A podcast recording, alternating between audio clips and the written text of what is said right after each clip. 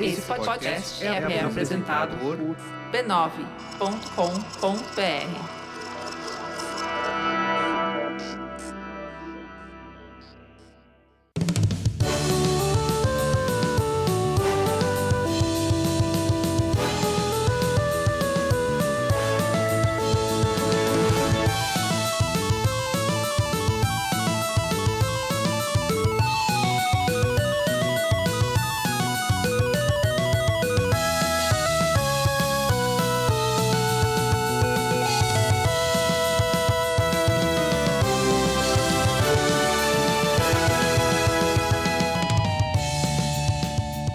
Ao vivo, Poco Pixel número cento e dezesseis, eu sou o Adriano Brandão, do meu lado tá o Danilo Silvestre. Tudo bom, beleza? E, direto de Campo Grande, estamos por Skype com o Rodrigo Faleiros. Tudo bom, Rodrigo? Alô, pessoal, tudo bom? E vocês? Tudo certo. Se apresente para o ouvinte do Poco Pixel. Olá, ouvinte do Poco Pixel, tudo bem? Seguinte, eu...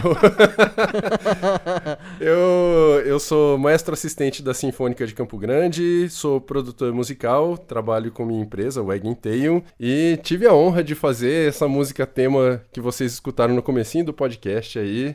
O, o ouvinte já escutou o Rodrigo, não a voz do Rodrigo, mas o trabalho do Rodrigo é assim que o podcast começou, porque ele é o autor do tema do Poco Pixel. Olha só que legal. Perfeito.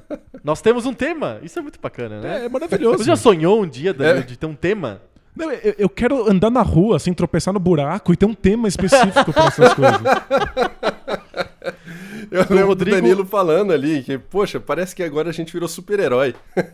Tem um tema próprio. Tem um tema, Tem um tema próprio, louco, exatamente. O Rodrigo, então, ele é maestro e compositor e... E ele, ele tá aqui no Poco Pixel por quê? Porque o tema de hoje, Danilo, é... Vai ser Sound of Music. The Sound of Music. A gente vai falar sobre música de videogame. E esse é um remaster do episódio do Poco Pixel número sete. Então a gente já fez um episódio sobre música de videogame antes. Estamos refazendo aquele episódio agora com o Rodrigo pra ajudar a gente. Estamos fazendo em H D, mas agora com uma ajuda de peso. Isso, agora tem um profissional que entende do que, do que tá falando, ao contrário da gente. Isso, agora se a gente falar groselha, tem alguém que vai puxar a orelha. Exatamente. É, música de videogame... Eu não confiaria muito nisso, não. Música de videogame você já fez, né, Rodrigo?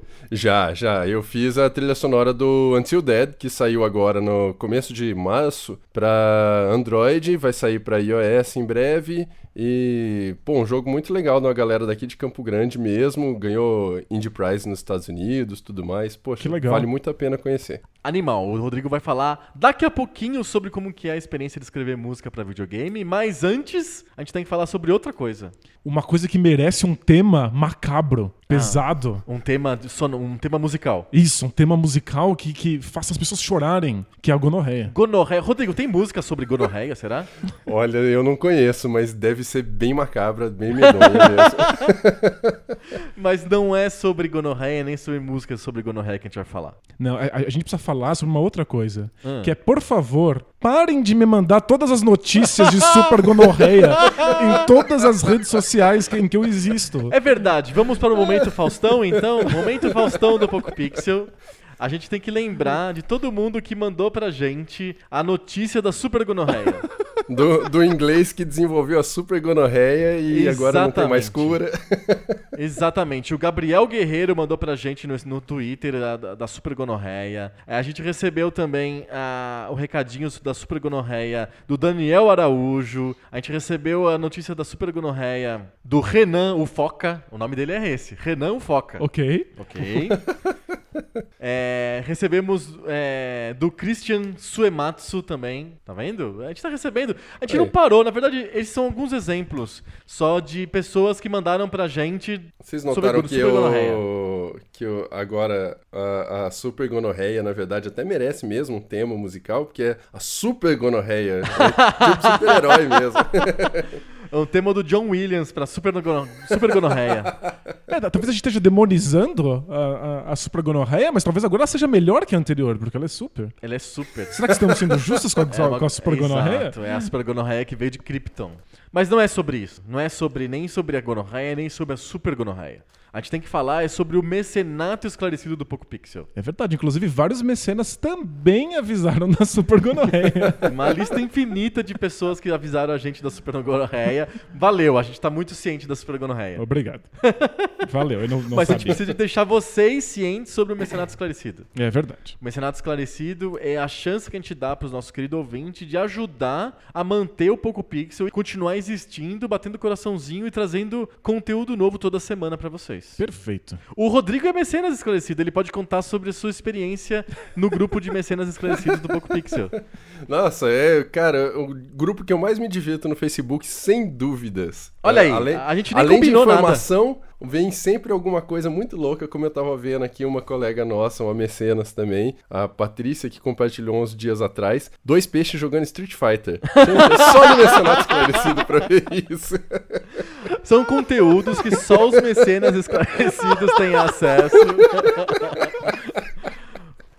Por exemplo, a Super Gonorreia e também os peixes jogando Street Fighter. É maravilhoso demais. Você não pode ficar fora dessa. Né? Não, imagina. E é, é, tão, é tão barato você ser um mecenas esclarecido e poder ver os peixes jogando Street Fighter. É só dez reais por mês. A gente perdeu o Danilo. Tô, Perdemos o Danilo. Tô, tô voltando. Tá voltando. Aqui é ao vivo. O negócio aqui é ao vivo. Ai, ai. Muito legal. Podia botar o povo, né? O povo tá vivo? O povo que a, a, detecta e prevê o futuro da Copa do Copa? Mundo? Espero que ele esteja, porque... Porque vai ter Copa agora, né? Vai ter Copa agora, senão precisa encontrar um novo povo. É? Ah, não, não. É preciso de voltar. Volta, povo! Volta, povo. Volta, povo. Vou fazer uma campanha. Volta, povo. O Mecenato Esclarecido, além de ajudar o Poco Pixel e o Debate de Bolsa a continuar existindo, e além de fazer você participar de um grupo em que notícias como a do peixe que joga Street Fighter aparece, você também tem, recebe os episódios do Poco Pixel e do Debate de Bolsa com antecedência. Na verdade, Rodrigo, quanta antecedência a gente manda os episódios sempre? Olha, em geral a gente recebe pelo menos um final de semana antes, mas alguns episódios já recebemos assim, com duas, três, quatro semanas de antecedência. É verdade. Acontece, é. É verdade, acontece. Então é muito fácil, é só entrar em apoia.se barra PocoPixel, dez reais por mês e você vai fazer parte do grupo mais seleto e secreto da podosfera brasileira. Perfeito. Que é o Mecenato Esclarecido. Maravilha. É isso? É isso. É isso nada, porque a gente tem que falar sobre os podcasts da família B nove. Você escuta podcasts da família B nove, Rodrigo? Eu escuto alguns, não escuto todos, mas não, o Braincast tá muitos, sempre na não lista. Dá, é. uh, já escutei vários mamilos, alguns mupoca e assim por diante. É isso aí. Entre em b nove ponto com ponto b r barra podcasts e você vai ter a lista completa dos duzentos e vinte e cinco podcasts da família B nove para você escolher e escolher e ouvir, né? O mais importante é ouvir. Isso. Agora sim, agora vamos para o tema. Bora lá.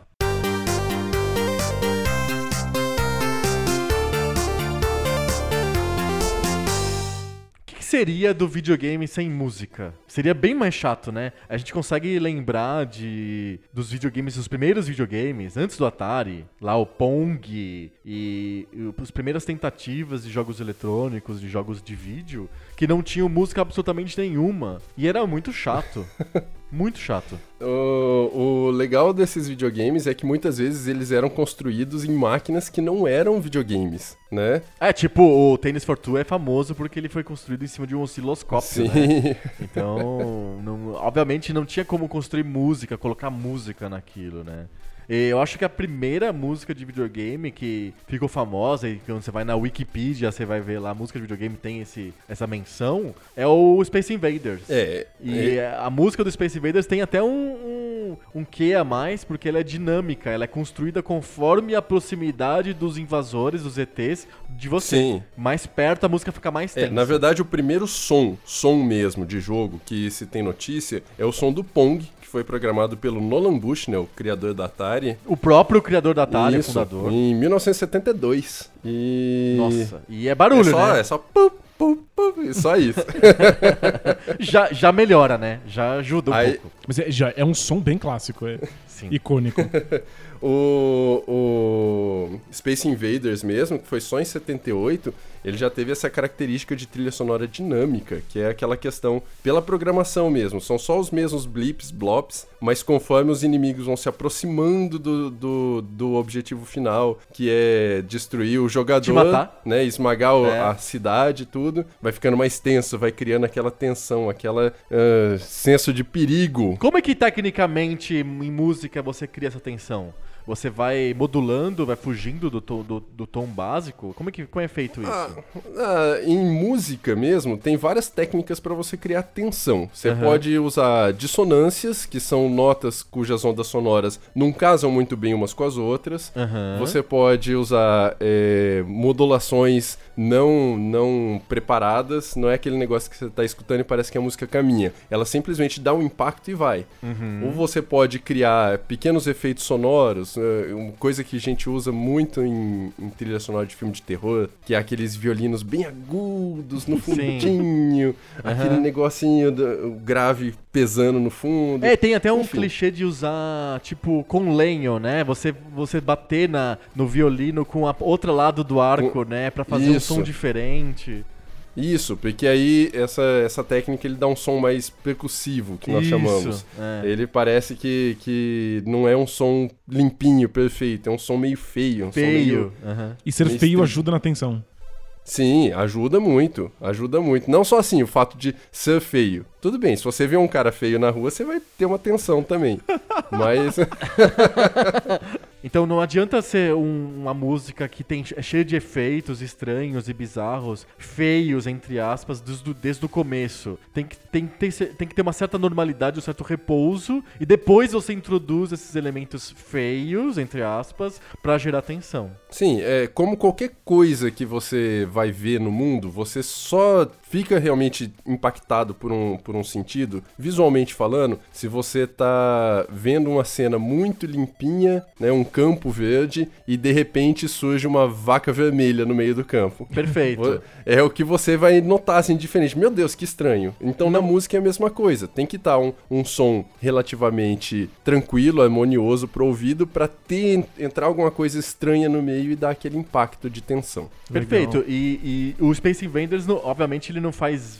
isso com efeitos, mas ele faz isso acho que com é, modulações, né? Eu acho que o efeito do Space Invaders é ele vai modulando, ele vai saindo do tom que a gente estava acostumado, o tom de repouso, e isso vai incomodando a gente para simbolizar que os E Tês estão chegando, né? Isso, isso. O, o lance do Space Invaders, como ele é feito só num chip que consegue reproduzir um canal só de som, é como se tivesse só um instrumento, uhum. então ele faz uma construção de tensão. Uhum. Ele começa bem devagarzinho, aqueles pom, pom, pom, uhum. pom, e vai acelerando isso, e vai subindo o tom disso, e deixando cada vez mais rápido. Dá uma agonia, justamente, né? É como, é como se dá, é como se você tivesse no meio de, se você tivesse parado e começasse a correr. Então uhum. você sente o coração batendo cada vez mais rápido. Que Perfeito. Legal. E, e isso é muito esperto, porque se você joga sem esse efeito, esse, esse pom-pom que vai modulando e vai te, te incomodando, ele, o jogo fica mais, entre aspas, mais simples, mais fácil, menos desafiador. desafiador. Parece que a música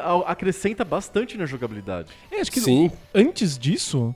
Os jogos, eles são quebra-cabeças, eles são desafios que você resolve. Mas ninguém nunca esteve jogando uma partida de xadrez e pensou assim, nossa, falta uma trilha sonora. Uhum, verdade. Falta alguma coisa aqui. Você fica preso àquele, à, àquele desafio. Mas acho que tem vários jogos de xadrez que tem música, porque é feito realmente pra tentar passar uma coisa a mais do que Exatamente. só o desafio que tá na tela, né? Porque a música tem essa, essa capacidade de... acrescentar uma nova informação ou reforçar uma informação. Uhum. Você pode reforçar a tensão que o Space Invaders já traz. O Space Sim. Invaders já é um jogo tenso, mas com a música ele se torna muito mais tenso. A tensão é evidente, inclusive, para quem não está jogando, para quem não conhece perfeitamente as regras. Perfeito. É, Acho que a, gente... a me- mesma coisa que você tentar jogar Resident Evil com o som desligado. Você não sente o susto, mesmo que tenha um impacto visual do cachorro zumbi invadindo a sala, você não tem aquele susto Da, do vidro quebrando, do cachorro uivando e você tendo que correr e a trilha subindo com tudo. A, a da, música dava medo de jogar só pelo, pela tensão que a gente acha que vai ter quando ter a cena. A gente fica sofrendo por antecipação. Sim. Porque como já aconteceu alguma, uma vez ou duas no jogo, então você acha, você antecipa que vai ter mais cenas de tensão depois, e aí você fica sempre com o pé atrás, né? Jogando com tensão, e a música ajuda a dar esse clima pro, pro jogo. Então não é só Exato. Um acessório. A música tem um papel mais constru, construtivo no videogame. Que é o que, que, é o, que o Space Invaders faz nessa, nessa trilha, né? Perfeito. O, o fato de começar bem lento, e aí a primeira acelerada que dá, você já sente aquele impacto, fica, opa, tenho que correr. Vai começar a, a ficar mais difícil essa, essa bagaça aqui. Perfeito. Tem dois tipos de jogos que a gente percebe claramente essa construção de música dinâmica que muda conforme o que está acontecendo no jogo para ajudar o jogador a entender o cenário como um todo. É, os jogos de R T S são mestres em fazer a música se modificar conforme a proximidade dos inimigos da sua base. Então você está jogando lá Dune dois ou é, StarCraft, e a, quando os inimigos estão se aproximando da sua base, ele já muda a música suavemente, então não tem uma não, não, não interrompe bruscamente, não tem um corte, mas ele vai mudando a música para chegar ter uma música de ataque, de batalha, e isso te Sim. prepara de alguma maneira para a batalha que vai acontecer. E os jogos de adventure point and click, principalmente os da LucasArts, depois que eles inventaram aquela tecnologia lá chamada iMuse, é, fica uma música meio parada porque você está pensando no, na resolução do puzzle. Quando você encontra a solução, ou acontece alguma coisa, a música muda suavemente, de uma maneira bem feita, harmônica, para mostrar para você que você encontrou a solução do puzzle, ou que um personagem novo chegou na tela para conversar com você. É, é muito bem feito, é muito interessante perceber isso. Mudança Sim, de, de cenário fato. Também. Você está andando, né, nos adventures. Aí você entra numa numa sala diferente, que tem uma coisa diferente, a música muda gradualmente, tem uma transição bem feita pra introduzir você naquele cenário novo. E, mas acho que antes disso, ainda tem músicas que são exatamente a mesma, que não existe uma transição, mas elas simplesmente aceleram. Ah, tipo Por... Mario. Tipo o, Mario, o é. Mario, o Super Mario Brothers, quando o tempo vai acabando, ele faz, ele, ele, ele tem uma fanfarra que avisa que é, a música é, vai mudar, e de repente a música fica a mesma música com, sei lá, metade do tempo, assim, fica bem rápida. Sim, isso é um grande exemplo de música dinâmica para videogame, que é você escuta aquela música, aquela trilha sonora, simplesmente tá ali ambientando o jogador, e de repente, quando toca essa fanfarra, já dá essa sensação de urgência, que é aquilo, você tá acostumado com a música que tá tocando. De repente, alguma coisa interrompe essa música, Exato. Pula na frente, e a música volta a tocar muito mais rápida. Muito mais rápida. Já dá aquela sensação, meu Deus, eu preciso correr, eu preciso correr, eu preciso terminar isso, isso logo, porque tá acabando o tempo. É um efeito clássico que tem no Super Mario Brothers original, e tem no, Super, no Mario Kart, o Mario Kart também. A última volta, quando você passa pra última volta, ele toca a fanfarra e to- acelera o tempo da música, da música da fase, pra você perceber que você tem que correr, porque é a última volta, não tem mais chance. Se você rodar, fazer alguma besteira, você vai perder a corrida. E Sim. A, a tensão da última volta, ou a tensão de estar tá acabando o tempo no Mario, elas são sensações que vêm da jogabilidade. Sim. É natural que você esteja tenso, a corrida tá acabando, é natural que você deve, deva correr com o Mario, senão você vai morrer. Mas parece que a, a, a música n- não reforça apenas isso. Ela indica pra você o, com que intensidade você deveria estar tá sentindo isso. Perfeito. Então é, ela é menos um, um simples reforço e mais uma indicação de sensação. Como é que funciona pro compositor, Rodrigo? O game designer, ele te manda todas essas, essas nuances do tipo, olha, quando chegar no, no... a gente vai ter uma hora que vai ter que mudar a música pra, porque tá acabando o tempo. É, aí você tem que bolar uma, a fanfarra e a música mais rápida, ou uma outra solução. Como é que funciona essa interação entre o compositor e o game designer? Bom, são... Primeiro, na parte de desenvolvimento da música, você pode trabalhar de algumas maneiras específicas. As duas principais principais são uma música que vai somando elementos para ficar mais tensa ou mais rápida e assim por diante, uhum. ou através do uso de, uma, de um elemento que nós chamamos de stinger, que é justamente essa fanfarra do Super Mario. Uhum. Esse som extra que aparece atravessando tudo e de repente a música muda de imediato. Uhum. Sabe? Então uh... pode ser, pode ser gradual, a mudança pode ser gradual, ou pode ser interrom- uma interrupção mais brutal, assim. É, se vocês jogaram esse novo Zelda, o Breath of the Wild... O Danilo é... jogou muito, eu joguei bem pouco. O, nossa, o Bafo do é... Selvagem. Bafo do Selvagem. Vocês podem notar que toda vez que aproxima de algum inimigo, começa a tocar a música de batalha, mas lentamente, ela vai entrando no jogo. Ela não aparece do nada, uhum. né? Não tem um grande impacto, um tamborzão, alguma coisa, e ela começa. Ela vai crescendo até você realmente se sentir dentro do combate. Mas isso o já... game designer chega pra você como compositor e fala, olha, já planeja que vai ter cena de batalha, então já faz a transição e tal? Ou como é que funciona a interação no trabalho, no projeto do jogo? Muitas vezes isso é no, no papo entre o sound designer, né, o compositor, e o, o game designer. Ok. O, muitas vezes o game designer tem a ideia de que ah, o personagem vai se aproximar, o Link uhum. vai se aproximar daquele inimigo em algum momento.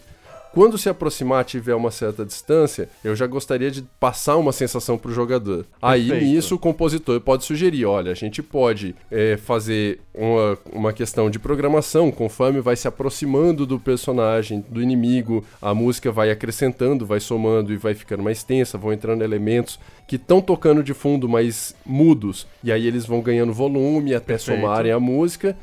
Ou justamente isso, chegou numa determinada distância, toca aquele stinger, vem uma fanfarrona e entra a música de batalha logo de cara. Perfeito. Isso aí é quando... Isso é, é conversado no papo com mesmo. O game designer. É tudo conversado. Tudo Legal. Conversado. E acontece do game designer é, propor já soluções prontas em música também? Muitas vezes sim, porque... Felizmente, hoje em dia, uh, uh, principalmente jogos indies, os game designers têm muito conhecimento a respeito de, de como é que funciona essa implementação uhum. do áudio, né, da música no jogo. Então, para conseguir fazer isso funcionar bem, o cara muitas vezes já está pensando no desenvolvimento do jogo, que ele vai precisar inserir uma música ali, que ele não sabe direito como vai ser essa inserção, mas uhum. que ele já precisa dar alguma dica na programação, no visual. Visual pro compositor. Perfeito. É, até porque em vários jogos indie, e a gente volta a um cenário que existia lá nos anos oitenta, que é do próprio game designer também ser o compositor.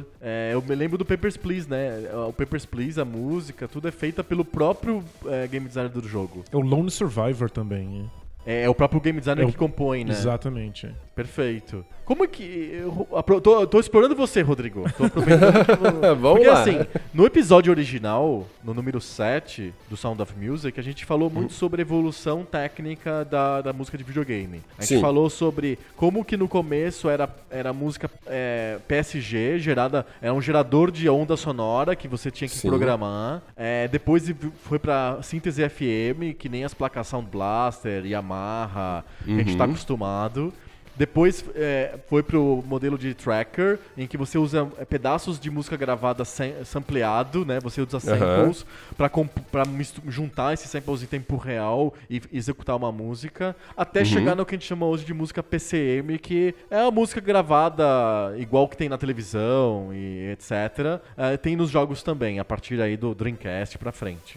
Como Sim. que é o modelo de composição de música de videogame hoje? Quando alguém pede pra você fazer uma música de aplicativo pra celular, por exemplo, como é que é? Que tipo de música que é feita? É chiptune? É, é sintetizado? É P C M? Tem uma, um instrumento real que de repente é gravado? Tem sample? Como é que funciona hoje? Olha, hoje em dia tem de tudo. Felizmente tem espaço pra tudo.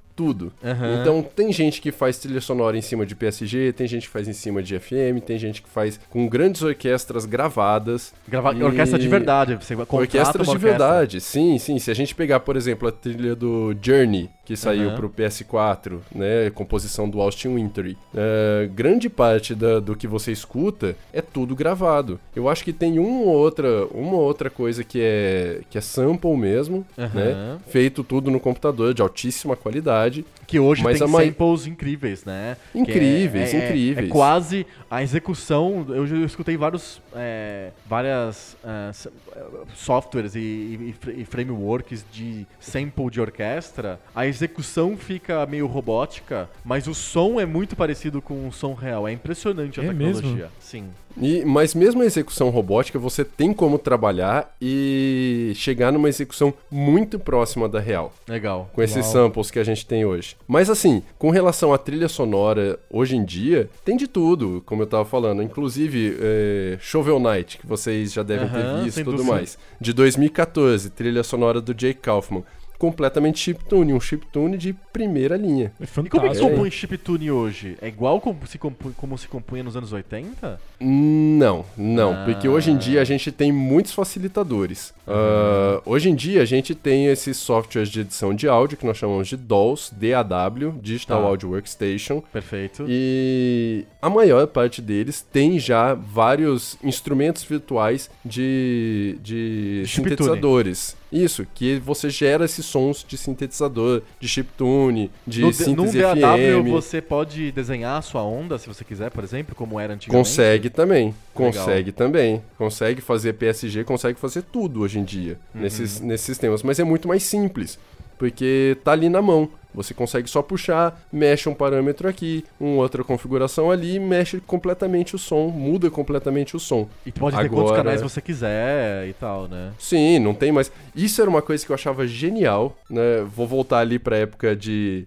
N E S e Master System, uhum. que o... eles dependiam muito, os compositores da época, da... do chip que estava instalado, do chip que vinha no próprio videogame. Então, Sim. pro cara compor uma música... Ele tinha que pensar, por exemplo, no Nintendinho, que ele tinha cinco canais de som. E ele um, tinha... É, um de barulho e quatro ondas sonoras, né? Isso. É, ele tinha três, de, três canais de ondas sonoras, na verdade. Dois de ondas de pulso. É, só pra ter certeza, é. Dois de onda de pulso, um de ondas triangulares, um de ruído, que geralmente Perfeito. usava pra... Bateria. Pra bateria, né? Percussão. E tinha um canal de sample no Nintendinho. Ah, é verdade. Que é o que a... Tanto que o, o Bart Simpson fala... My Shorts. Só serviu pra isso. isso né? é, eu não me lembro de outro jogo que tenha... É, tudo bem que assim, a gente gravava Eat My Shorts, mas na hora de executar saía... Eat My Shorts. É. Era um exercício de imaginação. Exato. A gente imagina que seja Eat My Shorts. Exato, é efeito nuvem aí do, do, do Bart Simpson. Depende da sua força de vontade. É que uma coisa é você ter o canal de, de P C M na, na, na placa de som, e outra coisa é você ter memória pra você guardar o P C M. Porque o, o, a música... digitalizada ocupa muito espaço, ocupa muita memória. Então tem que comprimir. E essa compressão faz com que o Bart fale, né? É, e assim, o... ainda assim, muitas, muitas empresas desenvolveram sistemas geniais para usar esse, esse, esse canal de samples do, do Nintendinho. Tem um Mas... vídeo que na internet, eu não me lembro se é do eight-Bit Guy ou, ou algum desses canais gringos, que ele explica como é que é feita a música no Commodore sessenta e quatro. Com o Commodore sessenta e quatro acho que tem um canal a menos do que o Nintendinho, se eu não me engano. E aí, pra fazer a música ser muito variada e, e bacana, é, o Commodore sessenta e quatro deixa você mudar o tipo de onda da, do canal. Então, em vez de ser fixo, uhum. é, é, é, o canal um é com onda quadrada, o outro canal dois é onda triangular e o outro canal é onda sinoidal. Lá, não sei o que, e outro é ruído. Uhum. O Commodore deixa você programar. Você fala assim, neste momento o canal um é triângulo, o canal dois é, é, é senoidal e o canal três é quadrado. Pra ter mais Mas... variedade.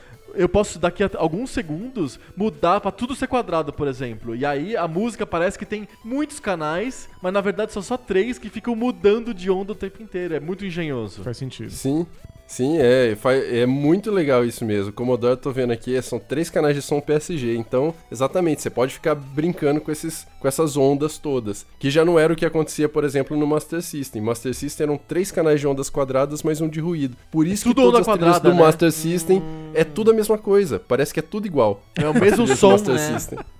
É o mesmo som. Por isso que você é. pega, por exemplo, um, um, a, as trilhas do Rob Hubbard pro Commodore sessenta e quatro. Acho que talvez seja um dos compositores de videogame que eu mais gosto, é o Rob Hubbard. Ele, é, o som não parece três canais. O som parece orquestral, tem muita coisa acontecendo, mas na verdade são só três canais. São, é como se fosse uma, um trio. Não é uma orquestra, só, só, é um trio. Só que o trio, o cara fica trocando de instrumento toda hora. Aí parece um monte de gente. E aí soa mais ou menos como se fosse um, um mais rico, mais variado. Então, pergunta sobre o Master System. Eles têm essa limitação de som porque eles queriam uma identidade sonora específica? Era limitação tecnológica? É o, é o chip que, ele, que, a, que a SEGA escolheu pro Master System. Mas o Master System era caro pra caramba. Por que, que eles não fizeram um, um, um som melhorzinho? Ah, mas foi o que aconteceu depois no Mark três. No Mark três, eles adicionaram um chip da Yamaha que adicionava alguns canais de som de síntese F M, que ah. já é mais, par, mais próximo do som do Mega Drive. Perfeito. Tudo bem então, que era um chip mais fraquinho e tal, mas já adicionava alguns canais no Master System. Perfeito. Só lembrando, isso aí é papo do episódio original, mas lembrando, a diferença entre o, o, o, o chip com os canais P S G programáveis, onda, onda sonora programável, e síntese de F M, é, é que nem... É, o síntese de F M lembra muito os teclados modernos que tem... Teclados modernos dos anos noventa, vai. Que tem... Você tem lá vinte e cinco instrumentos, e aí você pode escolher no, no, na parte de cima do teclado qual instrumento tocar. Já uhum. vem a configuração de como que é o timbre de instrumento, já vem de fábrica. Você não programa aquilo, aquilo já é pronto. Isso chama síntese de F M. Por isso que o, a, o Super Nintendo tem um tipo de som e o Mega Drive tem outro tipo de som. Eles são programados porque são, de diferente, os é timbres isso? já vêm de fábrica, já pré-programados de um jeito diferente. Falei besteira, Rodrigo? Não, não. Falou certinho. Inclusive, assim, pra ficar mais fácil visualmente mesmo do, do ouvinte é, entender, quando a gente fala do P S G, que é aquela forma de programação da onda, pensa numa onda mesmo, aquela onda sonora que a gente estuda na escola, aquele negócio sobe e desce. O cara podia fazer assim, ele sobe, aí de repente ele vai lá embaixo e sobe de novo e desce, não sei o que, tal, tal, tal. Ele programava pra tirar o próprio som daquela onda, descobrir um som novo. Uhum. Então ele praticamente compunha o instrumento dele ali. Aliás, no, Enquanto... no documentário da, da Red Bull, o Digging in the Carts, que eu sempre cito, porque ele que é, é muito, muito bom. legal, é muito legal, é, a compositora da Namco, que eu não vou lembrar o nome agora, ela mostra os papéis em que ela desenhava as ondas. Ela desenhava no papel as ondas, e aí depois ela, com a ajuda do engenheiro de som, passavam isso pro computador. Mas ela desenhava já sabendo que mais ou menos que som ia sair disso? Ela, ela tinha, provavelmente ela tinha algum equipamento de estúdio que mostrava pra ela o resultado daquilo, mas ela desenhava no papel e depois testava e mandava pro cara colocar no, no, no arcade, no jogo de arcade, por exemplo. Perfeito. Sim. Sim, e uh, depois a diferença disso para a síntese F M é que a síntese F M ele já gera onda naturalmente e você vai mexendo em parâmetros dessa onda depois dela existir. Uhum. Então ele já tem o som base, ele, você não cria o som base do zero. Sabe? Você não cria matéria-prima do zero. Isso já é, é o muito, caso do muito P S G. Mais fácil, mas é mais limitante. Isso. E aí tem Imagino, os né? padrões, né? Antigamente, você, você ou conforme o fabricante da, da placa de som, você vinha, você vinha com X instrumentos e com as tais especificações. Como isso era meio caótico, a indústria se reuniu um dia e criou um padrão chamado General M I D I. E isso. aí você tem que seguir. No mínimo, você tem que ter X instrumentos com tais especificações. Aí você pode colocar coisas a mais, mas você tem que seguir um certo padrão. Mas no começo, cada um fazia da orelha, assim, do que queria. E aí Sim. que é tão diferente o, o som do Master System, do Mega Drive, do, do Super Nintendo e do Adlib e do Sound Blaster, por exemplo. E por isso que fazer portes é um inferno, né? A música nunca sai igual.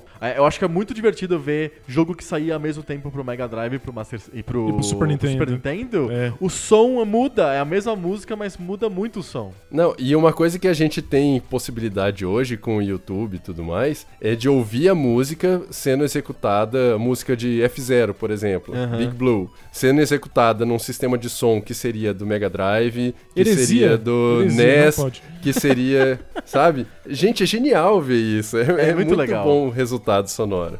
E hoje, então, isso é historicamente você tinha essas limitações. Hoje não tem limitação, você pode ter quantos canais você quiser, misturar F M com P C M, com é, P S G à vontade, sample, pode fazer tudo. É. É, uma coisa que é legal de, da gente entender, assim, questão da limitação, é justamente o espaço, do, o tamanho de disco que os jogos ocupavam. Perfeito. Né? Então, se a gente pensar no, no Nintendinho, o jogo ocupava, acho que quatro mega, quatro megabytes. quatro megabytes, assim. E aí eles, eles é, em termos de memória, eles mudavam para oito megas, coisas desse tipo, que eram megabits. Isso, isso. Então, assim, é, isso era muito no começo e dentro disso, desses quatro mega, tinha que estar tudo. Toda a programação do jogo, engine, o arte, visual, jogo, gráficos, né? E áudio, né? Que é música e efeitos sonoros. Quando a gente vai para um Super Nintendo, Mega Drive, sobe uma geração, a gente gente já começa a ter chips de dezesseis megabytes. Então você começa a ter quatro vezes mais esse espaço. Só que o próximo passo, que é quando a gente chega no PlayStation, PlayStation já vai para mídia de C D, que são seiscentos e cinquenta megabytes. Exatamente. É um salto ainda, absurdo. Aquele... É, é, é um é muito, salto absurdo. Muito. E aí, depois disso, o que acontece? A gente entra na geração de H D mesmo, que é Xbox e tal. E hoje em dia, computador, que é muito usado para se jogar, a gente não tem mais limitação de espaço físico, praticamente. Então... Acho que voltou, a limitação de espaço físico voltou para os celulares, né? Hoje, os desenvolvedores de aplicativos e de jogos ficam bem encanados com o tamanho do jogo ou do aplicativo para o celular. Mas pra, é. realmente para console e computador, é. ninguém liga mais. Não, para console, se o jogo tem vinte gigas, tá tranquilo. É. Ué, o cara simplesmente deixa lá baixando durante umas duas, três horas e acabou. Ele tá é com isso. o jogo todo no computador. Se for na P S N, deixa baixando por uns quatro, cinco meses. Uma hora chega. Dá erro no download umas três vezes, quatro. Tem que recomeçar e tal. É, tem o Switch, por exemplo, tem mídia física, mas a, a, a princípio os jogos que são, você baixa cabem na mídia física, mas se, se um dia alguém quiser fazer um jogo que não caiba na mídia física só pra download, faz, ninguém vai ligar, ninguém vai chorar. Sim, Sim. perfeito. Mas Sim. isso dá a liberdade de colocar qualquer modelo de música que o game designer quiser, né? Exato, e, e aí... É... começa a entrar muito mais numa área estética mesmo do, do seu projeto. Uhum. O cara tá desenvolvendo um, um... O cara é saudosista, tá desenvolvendo um point and click estilo LucasArts, só que com baita visual é, e tal. Thimbleweed Park, por exemplo. É, é, um Telltale da vida, sabe? Aí então, já é outro modelo visual, é. É, então assim, o cara pode simplesmente, ah, isso aqui vai ter um, uma arte super rebuscada, desenhada, tudo mais. Então eu quero um som real, quero um som, assim, uma orquestra rolando mesmo. Uhum. Beleza, vamos colocar uma orquestra rolando. Agora não, eu tô fazendo um negócio com pixel art. Então vamos colocar um chiptune pra dar, somar ainda esse visual. Não há limitação mais com a cara. Técnica, o que tem é uma vontade estética.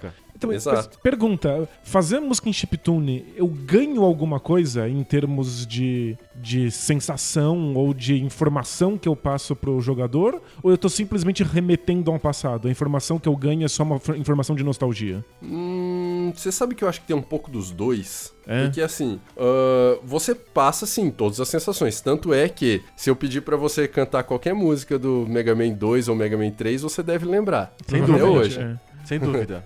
Certo? De tão, assim, é aquela questão da limitação. O cara tinha quatro canais, cinco canais pra compor a música, ele tinha que fazer a música naquilo ali e desenvolver todas as melodias, harmonias, tudo naquilo ali.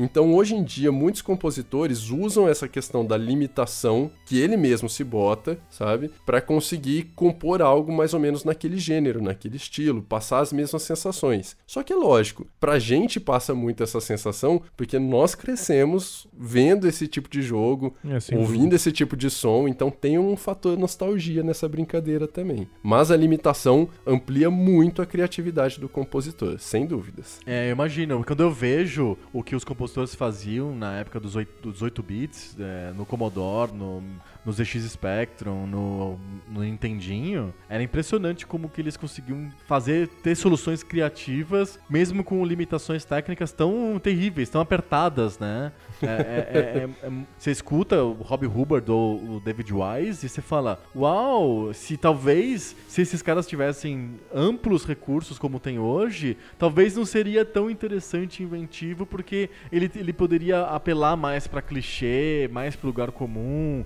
mais pro que, o, o que tem no cinema, e não ia fazer uma coisa tão original quanto esses caras faziam lá nos anos oitenta, né? É, é uma coisa que eu tenho uma certa birra hoje em dia, que parece que tudo virou Hans Zimmer.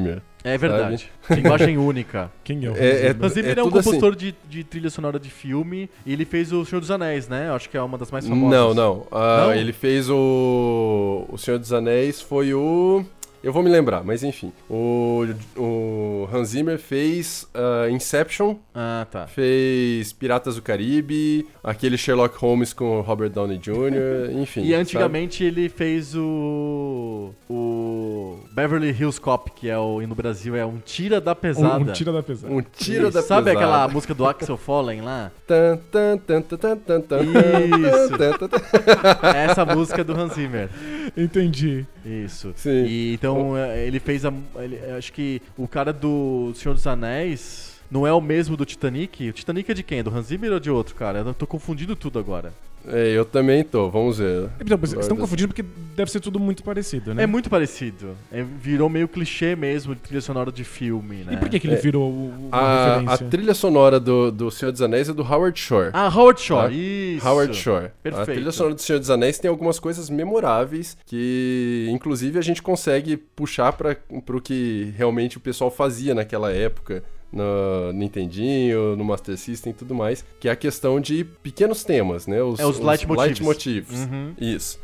Uh, o cara tem um tema para uma cena específica que se repete em outras sensações, que passa aquela impressão de que hum, vai acontecer determinada coisa porque eu já escutei essa música antes. Vai Sim. aparecer o Frodo aqui porque tá tocando o tema a música da Sociedade do, Frodo. do Anel. Uhum. É.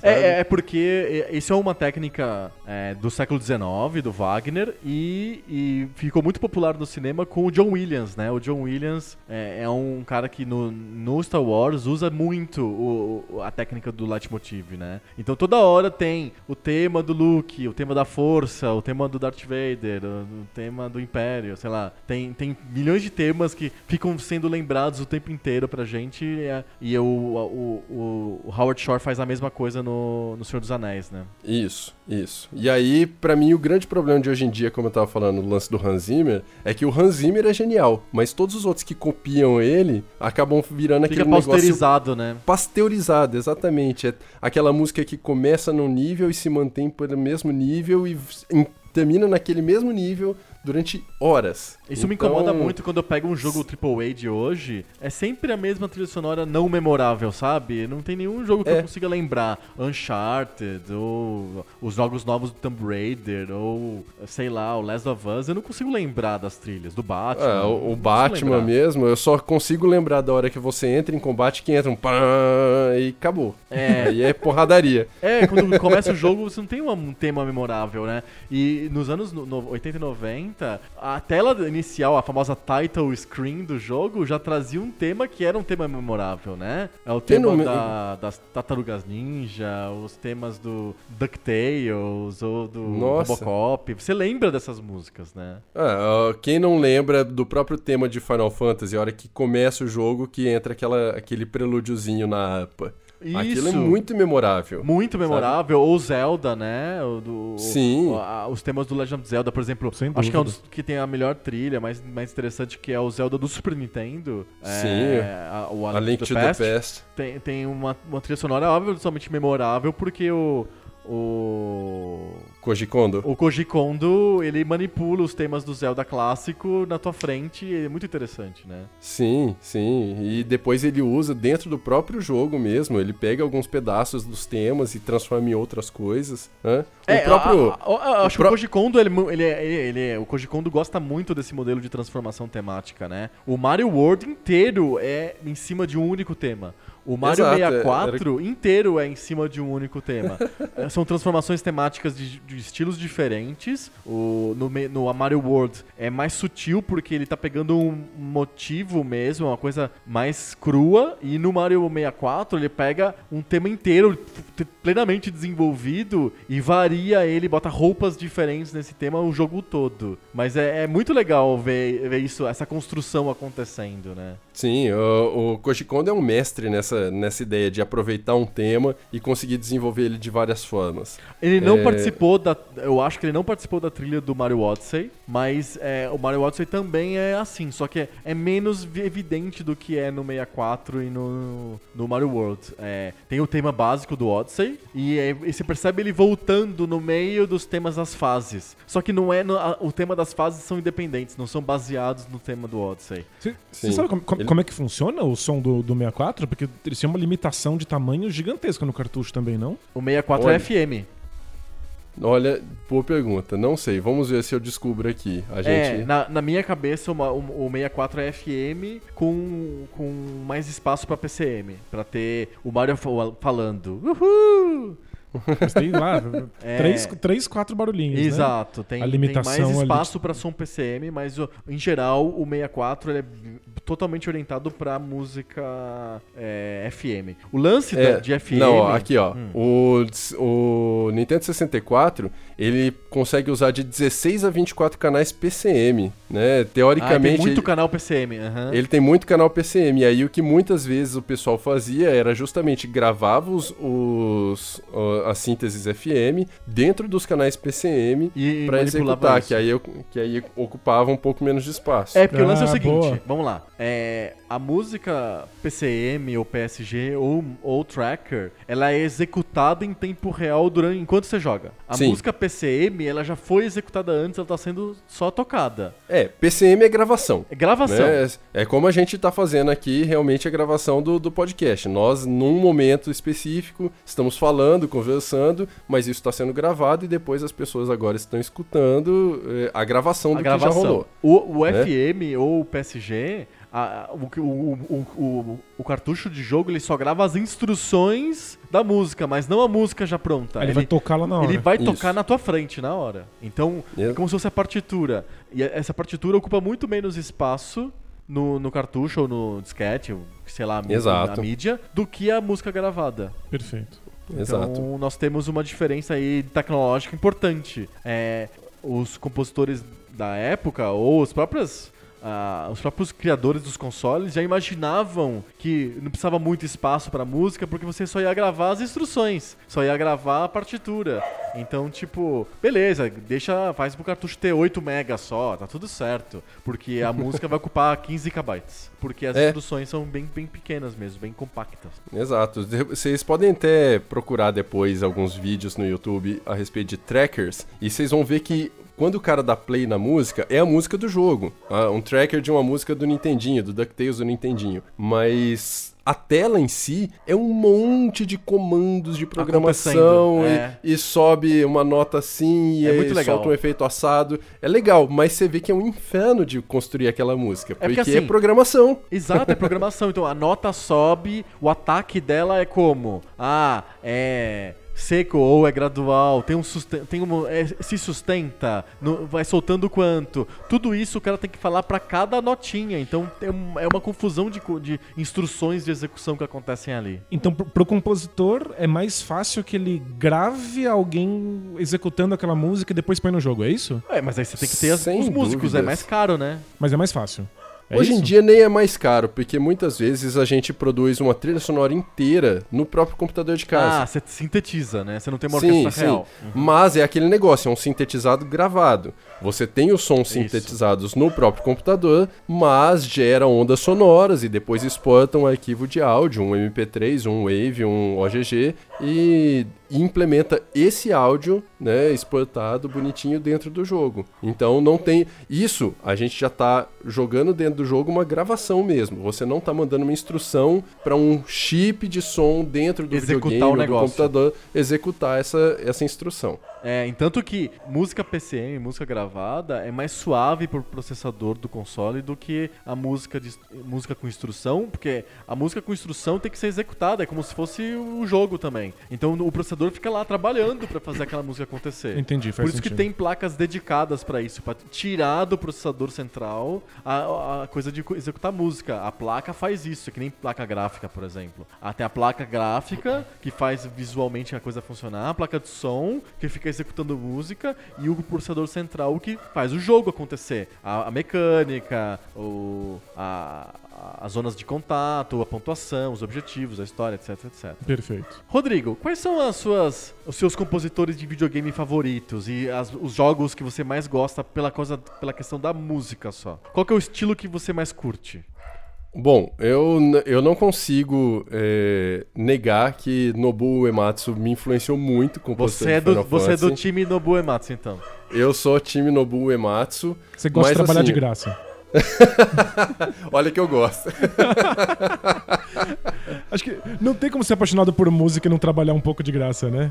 Não tem como, não tem como. É, muitas vezes fica até quatro horas da manhã só fazendo música porque gosta de fazer música. Sim, verdade. É igual escrever é, ou é. pintar, é arte, né? Sim, sim. O... Mas uma trilha sonora que me marcou muito, muito mesmo, é a trilha sonora do Little Nemo Dream Master, composto pela japonesa Junko Tamiya. Olha só. Que... É, nossa, é um jogo é uma da trilha... Capcom, né? Da Capcom, exato. É um jogo da exato. Capcom pro Nintendinho. Sim, inclusive, eu, um, uma das grandes paixões minhas de, da, da infância e, e que me fez me tornar músico mesmo foi essa trilha sonora. Você gosta do, dos quadrinhos do Little Nemo? Porque são quadrinhos eu nunca tipo, li. Dos anos mil e novecentos, assim, é gente, muito antigo. Eu não faço Sim. ideia do que vocês estão falando. É, o, o, o Little Nemo é um personagem de quadrinhos bem antigo. É, se eu não me engano, é americano, mas é do comecinho do século vinte, assim, tipo mil e novecentos, saía em jornal, e, e um aí tem um jogo, jogo da um Capcom de Nintendinho. Da... E é um Capcom. baita jogo, é um é. baita jogo, Jura? vale muito a pena. Nossa, é uma plataforma da Capcom, então é um... É. Então ok, então deve ser bom, né? É um, é um jogo bom, tem, tem pedigree bom. Sim. E, e a, a música, é... eu não lembro da música, a música é muito boa. É muito boa, nossa, compositora teve... Dá pra você ver que é uma pessoa que realmente entende de música, compondo a trilha sonora desse uhum. jogo, sabe? Com as limitações vale... do, do, do chipset do, do Nintendinho. Exato. Você que sabe é, que pois... é muito interessante lembrar que o, o, a boa parte da música japonesa de videogame é composta por mulheres. É, é verdade. Existia, existia um padrão da indústria japonesa de contratar estudantes e recém-formadas das, das escolas de música pra comporem trilha sonora de videogame no Japão. E por que mulheres? Por algum motivo tinha mais é, mulheres estudantes ou coisas desse tipo, de uma oferta maior de mulheres. Perfeito. E eles contratavam mulheres e quase todas as trilhas memoráveis de videogame no, no Japão, até certa data, são todas compositoras mulheres. E é o caso ah, do Little Nemo aí. Por exemplo, a próprio Yoko Shimomura, que fez a trilha sonora do Street Fighter. Do Street Fighter, do Street que eu acho Fighter que talvez dois. Seja uma das compositoras de videogame mais famosas, é uma mulher. A do Batman, do Nintendinho, que você adora também, não é? Não, um... não, é um homem. Do, é um do Batman é um homem, mas o do... Todo, quase todos os jogos da Konami são, é uma mulher. É, tá no... Do, no... do Mega Man dois, Mega Man três também, não é? Do... Isso, do Mega Man dois é uma mulher, do Mega Man três ela ficou doente, aí o marido dela, ou ao contrário, houve uma... É um casal fazendo a trilha sonora. Entendi. Tem metade das músicas é de um dos membros do casal, ou a outra metade é de outro dos membros do casal. É... A, no, a música do Castlevania é, de, é feita por uma mulher. Tem a maior... maior a do, a do Pac-Man, a da, as, as músicas da... Da, da Namco, Pac-Man, New Rally X, é, são compostas por mulheres. Legal. É uma tendência interessante da música japonesa de videogame do começo dos anos oitenta, é a quantidade enorme de compositoras mulheres. Um desses fenômenos é, bizarros. Vou, vou só dar uma, uma pequena sapatada aqui, que o tema do Pac-Man mesmo foi composto por um cara chamado ah, é? Toshiokai. Ah. É, aquele teminha. Ah, sim, sim. Só isso daí. Perfeito. Esse, composto pelo Toshiokai. Mas, quem, mas a compositora da Tecmo, que aparece inclusive no Digging in the Cards, é uma mulher. É uma mulher, isso. É a, a que fez mais jogos. Acho que só o Pac-Man que não, não foi. Fica aqui a groselha. Em tempo real. Tempo real. Ao vivo, ao vivaço. Mas continue falando sobre as suas influências. Little Nemo. Bom, o, uh, essas, esses três compositores já, né, logo de cara. Uh, outras grandes, grandes influências minhas, hoje em dia mesmo, tem um cara genial que é o que fez a trilha sonora do Shovel Knight, que é o Jake Kaufman, uhum. que faz trilha sonora, assim, se você for procurar da, da, da, dos projetos que ele tá envolvido, você vai ver o nome dele, sei lá, nos quarenta projetos que estão rolando. É surreal. Sabe? É o cara, o cara que faz tudo. Que legal. E fora isso, tem também um, um compositor que fez a trilha sonora do Warcraft dois, que eu não vou lembrar exatamente, porque ele era um compositor da Blizzard, mas que saiu depois de um tempo. E, nossa, trilha sonora do Warcraft dois pra mim, Glenn Stafford, tá aqui. Ah, perfeito. Glenn Stafford. É uma trilha sonora memorável, porque é uma, uma orquestração genial, feita num samples muito bem construídos pela Blizzard. Que legal. E... A trilha Puxa, do StarCraft eu... também é bem legal. Muito é, legal. É, é toda sampleada, tem longas gravações, tem vários estilos diferentes, de acordo com o... o se você escolhe Terran, ou Zerg, ou Protoss, muda o estilo, a linguagem. É bem, bem, bem, bem feita a trilha do StarCraft também. Mas já é o quase no finalzinho do que a gente chama de era Poco Pixel, né? Já tá quase... É noventa e oito. É, limite. É, uhum. Tá quase lá no, no final, né?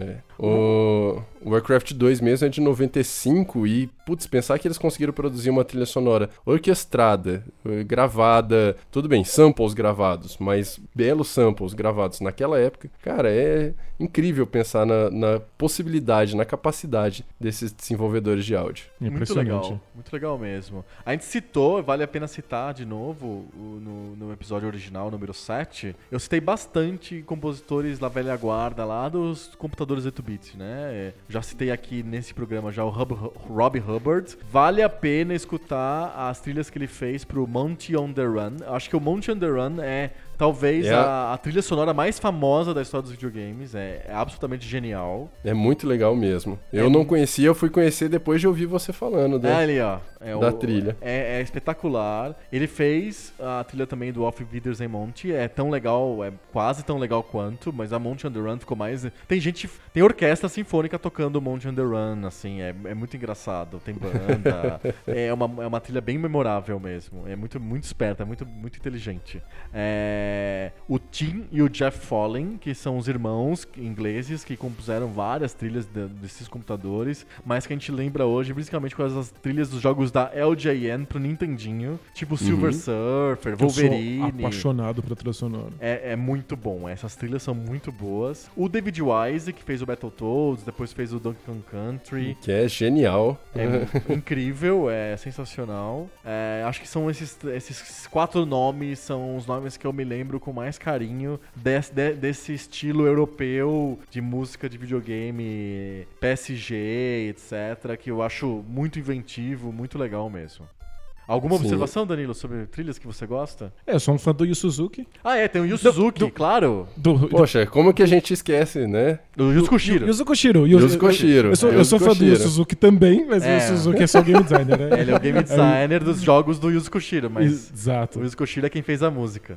Que Sim. faz essa ponte Japão-Ocidente, né? Que nem sempre é muito bem feita. O Yuzo Koshiro ele é extremamente versátil, ele é muito hábil. Então ele faz uma trilha muito japonesa, que eu nem gosto muito, que é a música que é do Shenmue. É... E ele uh... faz uma coisa muito ocidental, que é o Streets of Rage, que eu acho genial. Principalmente Sim. o Streets of Rage dois, é, é incrível aquilo. Muito bem feito. E ele faz trilhas que não tem nada a ver com isso, por exemplo, uma das que eu acho mais engraçadas e interessantes, que é a trilha do Beyond the Oasis, que é uma trilha wagneriana muito engraçada e porque é um decalque muito óbvio, assim. Mas é o mesmo cara que fez o Streets of Rage e o Shenmue, assim, sabe? Tipo, o cara é, o cara é muito polivalente, sabe? É, é, o Yuzo Koshiro é realmente muito, muito, muito legal. Não, um cara que a gente muitas vezes esquece quando tá falando de trilha também, e que é igualmente genial, é o Tommy Tallarico. Ah, sim, verdade. É... Ficou famoso que pelo, é pelo V G L, é. Sim, exato. E isso que é legal. Hoje em dia ele faz muito sucesso porque ele roda o mundo com o Video Games Live. Exato. Né? Executando todas essas trilhas sonoras, inclusive de muitos jogos antigos,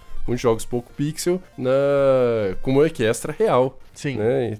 Mas ele, ele fez quais trilhas de jogos, o, o, o Tommy Tallarico? Ele trabalhou, ele trabalhou em Earthworm Jim, ele uhum. trabalhou, se eu não me engano, naquele Homem-Aranha do PlayStation. Perfeito. Trabalhou em Tony Hawk, trabalhou em alguns outros jogos, assim, mais desse começo da geração do PlayStation. Perfeito, perfeito. Outro cara que a gente lembra muito, é, sem, que não é tão falado, mas que tem uma importância muito forte pro começo do jogos de P C shareware, principalmente, é o cara chamado Robbie Prince, que é o cara que fez a trilha do Duke Nukem, do Doom, do Wolfenstein três D. Ele tem uma pegada rock bem típica, muito característica. É, é, e é, é, é muito legal. Né? É bem característico, muito interessante mesmo. E pensar que a, a trilha do Quake foi feita pelo Nine Inch Nails, né?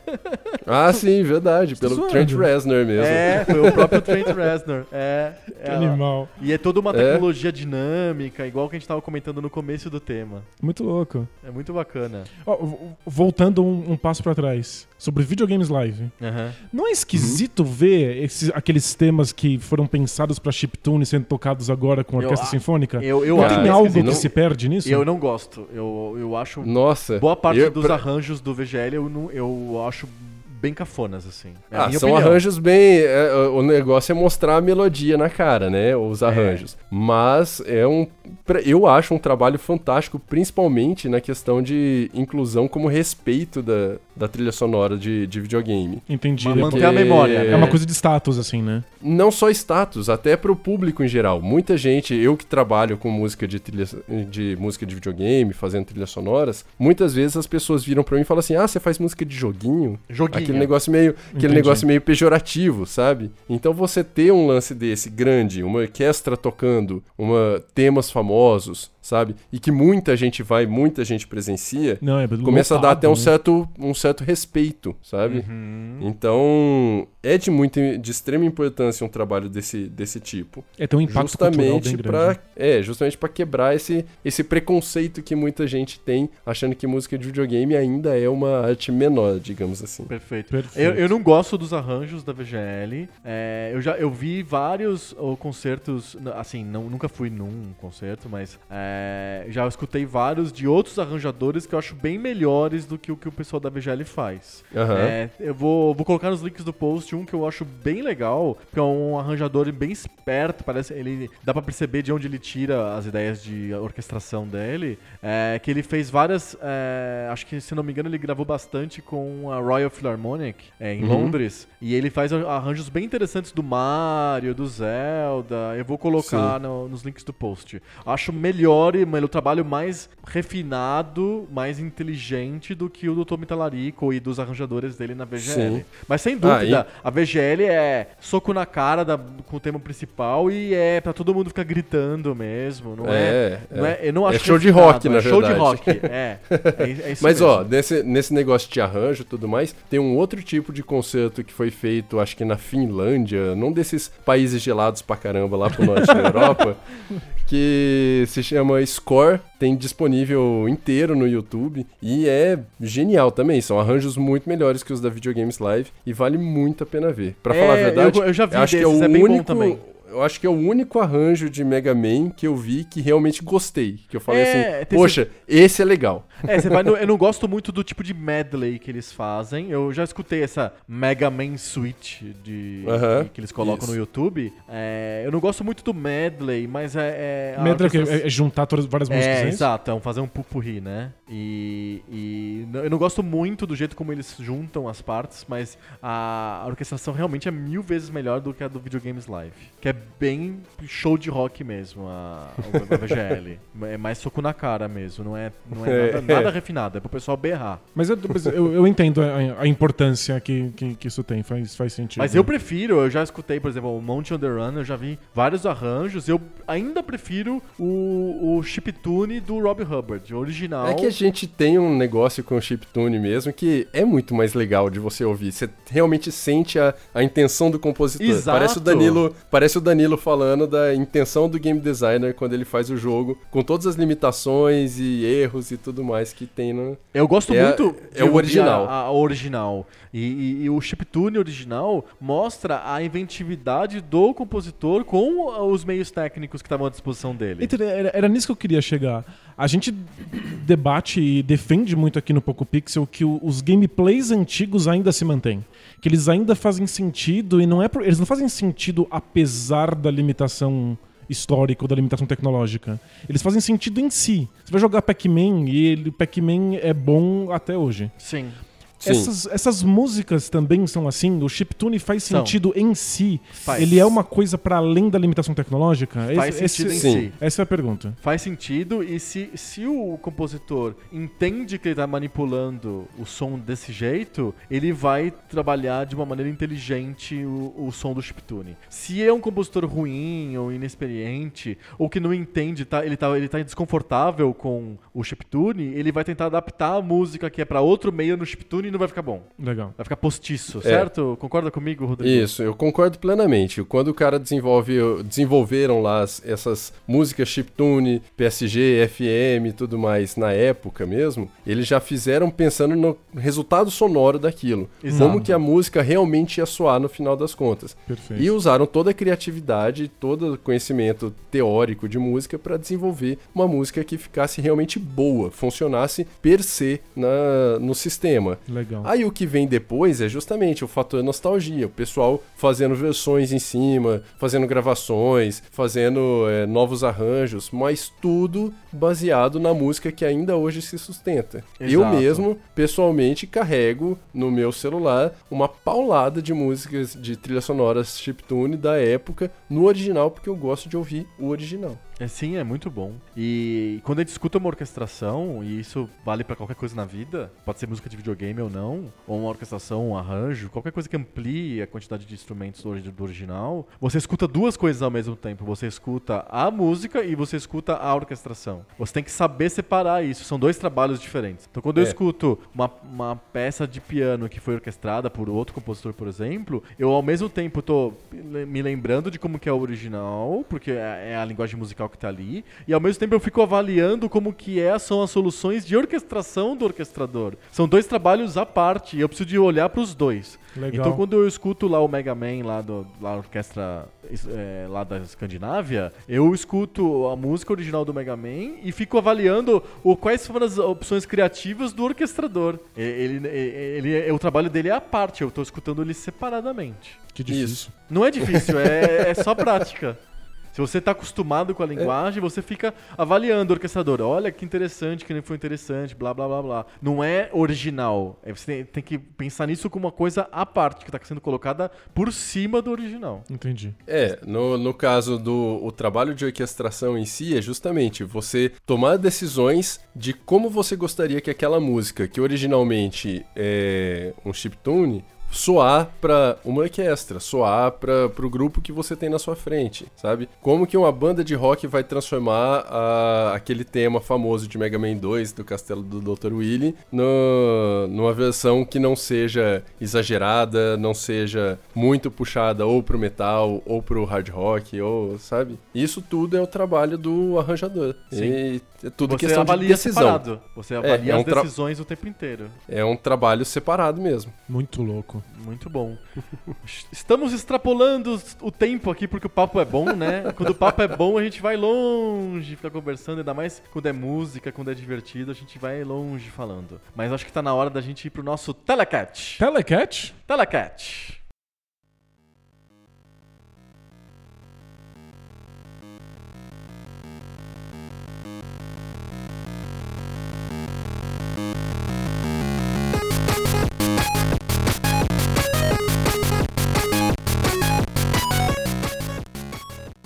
Telecat. Telecat. Telecat é aquela sessão do Poco Pixel em que a gente coloca dois jogos escolhidos entre duzentos jogos que simbolizam a história dos videogames e que vão ser resenhados, escrutinados, analisados, criticados nos dois livros do Poco Pixel. Dois livros? São dois livros que vão ser lançados, pelo menos um deles vão ser lançados agora é, no segundo semestre. E a gente está em processo de desenhar ainda o crowdfunding, como que vai ser o financiamento desses livros. A gente já chega com mais detalhes, viu, Rodrigo? Daqui eu a pouco a gente vai avisar todo mundo. Eu tô curiosíssimo para saber como vão ser esses livros.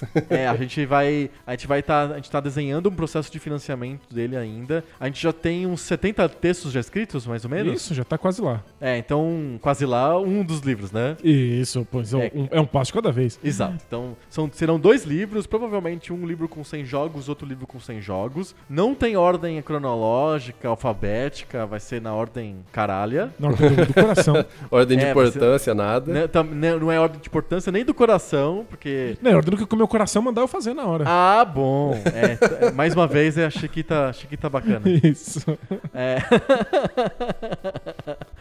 e, e a gente escolheu dos duzentos jogos que ajudam a, a gente a contar a história dos videogames. Não são os melhores jogos, mas talvez sejam, mas são os jogos mais icônicos da história dos videogames até dois mil. E a gente vai usar essa lista dos duzentos jogos na base do nosso Telecat. A gente vai sortear dois desses duzentos jogos e vai fazer esses jogos se engalfinharem numa rinha de galo usando os critérios multiamente, universalmente aceitos da revista Ação Games. Os únicos critérios possíveis. Exato.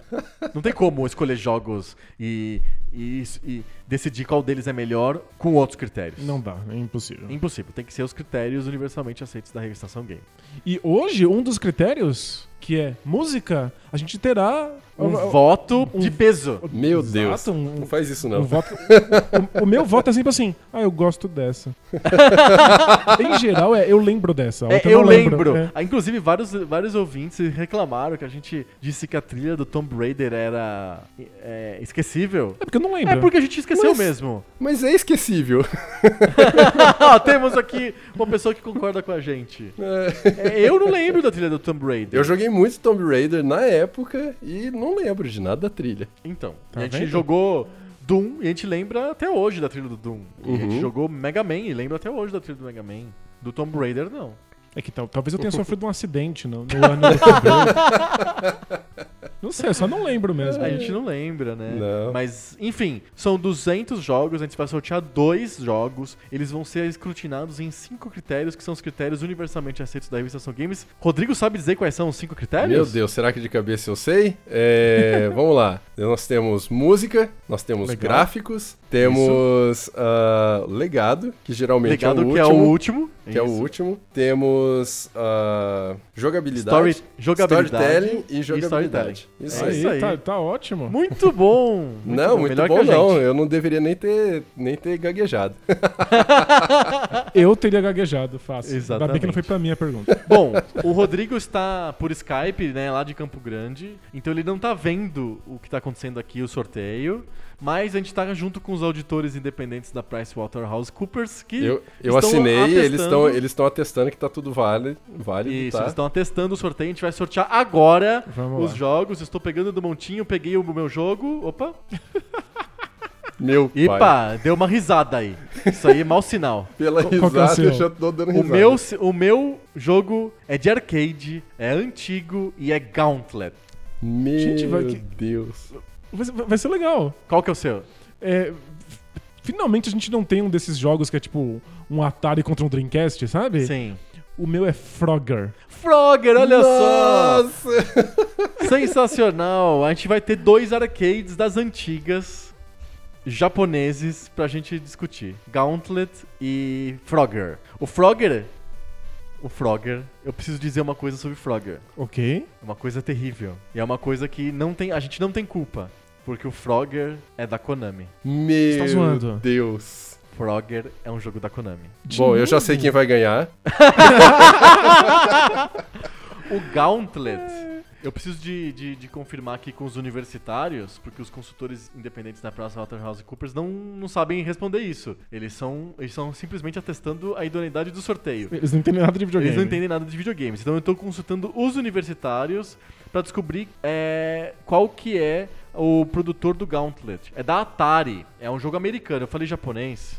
Mas o Gauntlet não é um jogo japonês. Gauntlet é um jogo americano da Atari. Ele foi lançado em oitenta e cinco. É um dos arcades mais famosos e mais vendidos dos Estados Unidos. Da história dos videogames dos Estados Unidos.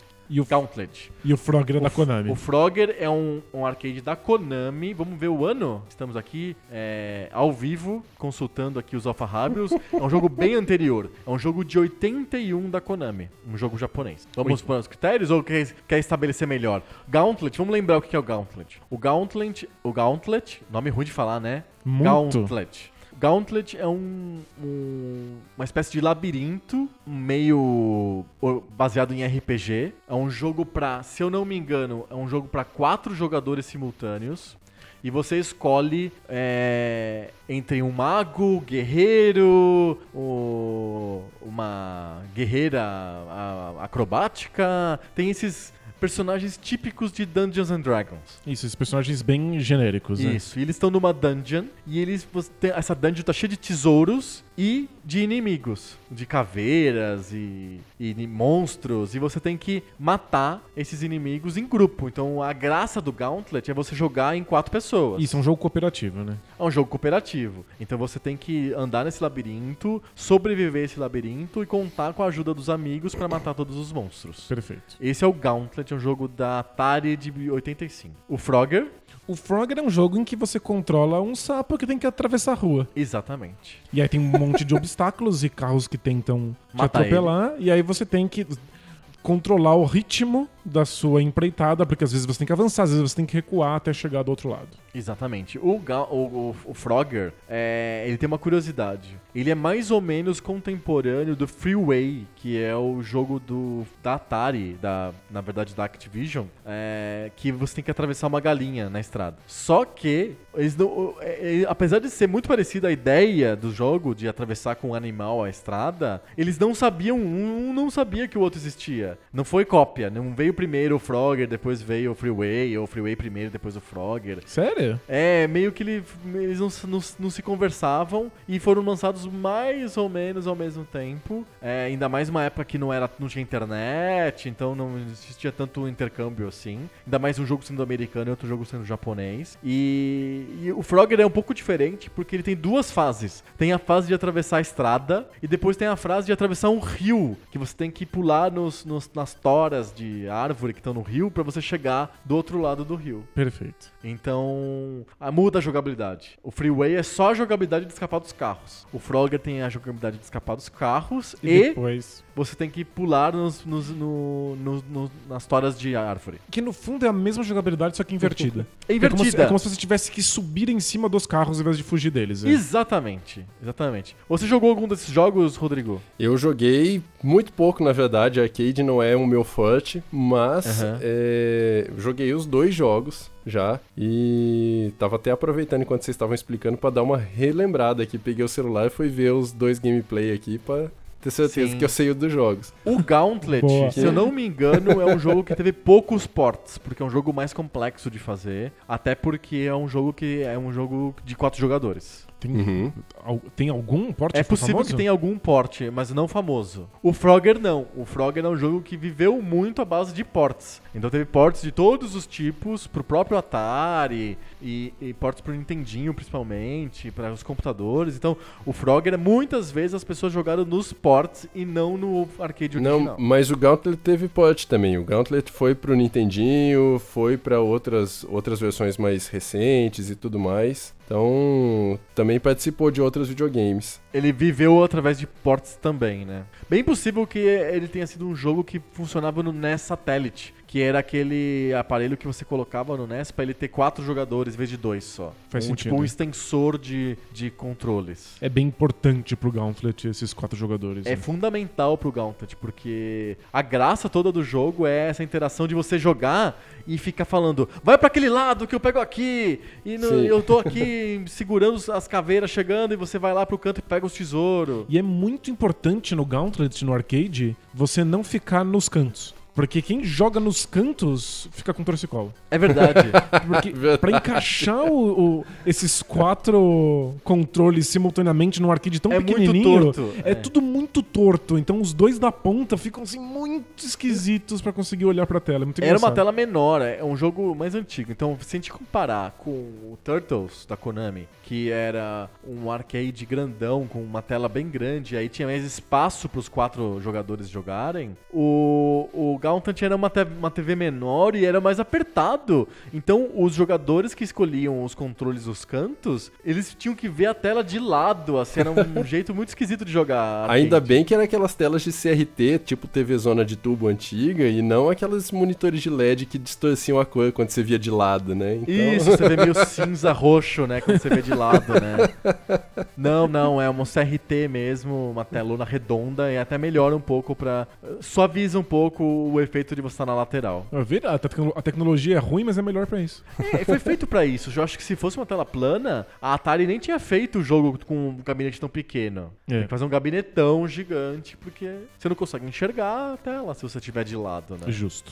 Vamos pros critérios? Bora. Primeiro critério, então, hoje vai ser jogabilidade. Jogabilidade. Que é justamente o forte desses jogos. São jogos que a gente lembra por causa da jogabilidade. Sim. Basicamente. São Sim. jogos que sobrevivem até hoje porque são jogos muito divertidos e muito interessantes de, de jogar. Que, apesar de todas as outras questões que a gente vai ver nos outros critérios, a jogabilidade é o que se sustentou melhor, né? E são dois jogos de excelente jogabilidade. Nossa. Eu ainda acho muito divertidos, tanto o Gauntlet quanto o Frogger. Mais o Gauntlet do que o Frogger. Eu, sem dúvida. Eu acho que o Frogger é legal de jogar hoje por três minutos. Quanto tempo dá pra jogar o Frogger e, tá, e ainda se divertir? Você vai lá, experimenta, existe algum grau de tensão. Não Porque tem nem... você tem que atravessar a rua e as toras de madeira lá direitinho. Não tem nenhuma música assim que ajude a sentir mais, mais, mais tensão? Acho que ele tem uma música de início. Quando você liga o jogo, tem uma música que é tipo... É, ele... Oi. Aí depois só você só teminha, né? Só um chamad... uma chamadinha. É.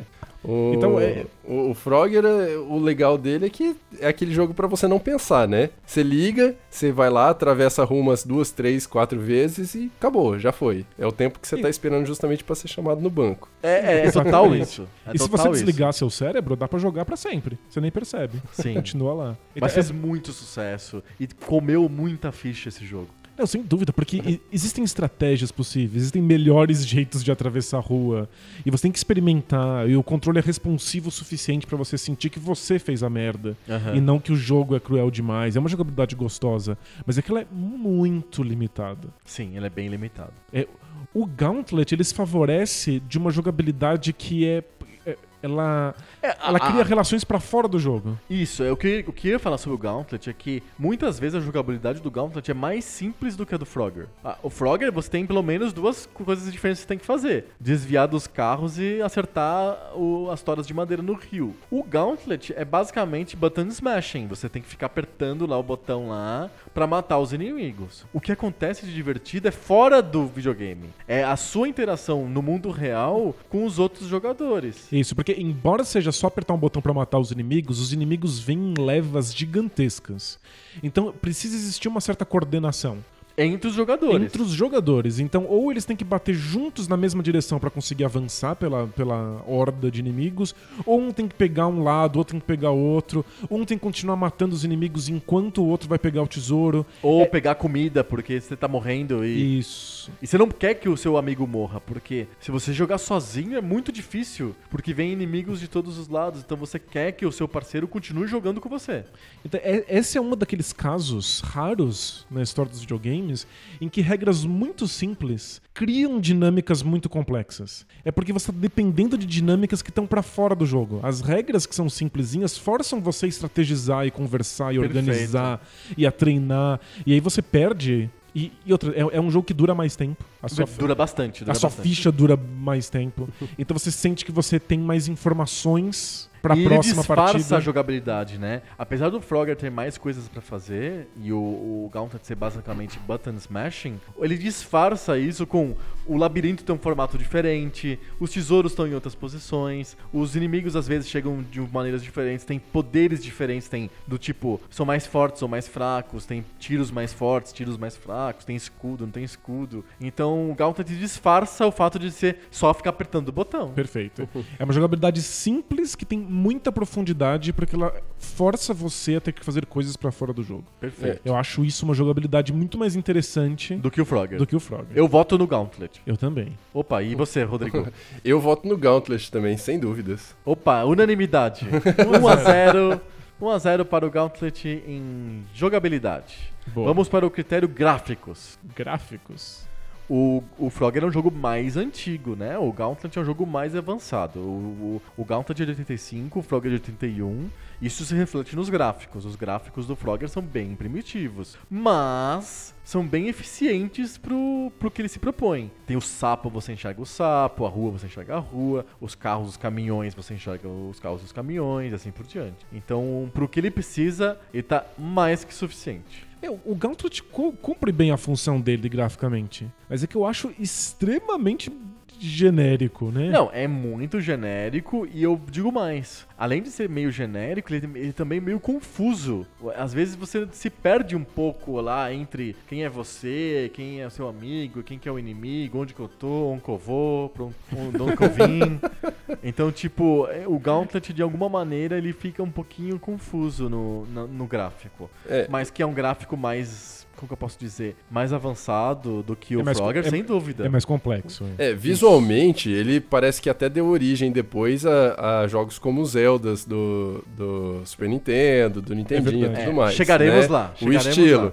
Mas, realmente, o gráfico do Frogger é o que passa a impressão mesmo. Você vê que aquilo ali é um carro, aquilo, aquele outro é um caminhão. Você tem um, um, um, um tronco de madeira no meio da água e você entende que um é rua e o outro é água. O do Frogger é muito mais claro, apesar de minimalista nesse sentido. É... é, é a gente sempre tem essa questão aqui. É mais fácil julgar como vencedor do, do, do, no quesito gráfico... O mais novo. O mais novo, os gráficos que são mais avançados. Mas eu acho que o Gauntlet cumpre menos o seu propósito do que o Frogger. Eu também. Também acho, e ele tem uma, uma ideia também mais clichê. Ele pega o Dungeons and Dragons e coloca assim, decalcado. Ele nem, ele nem se preocupa em fazer alguma coisa além do clichê. Tiveram Frogger...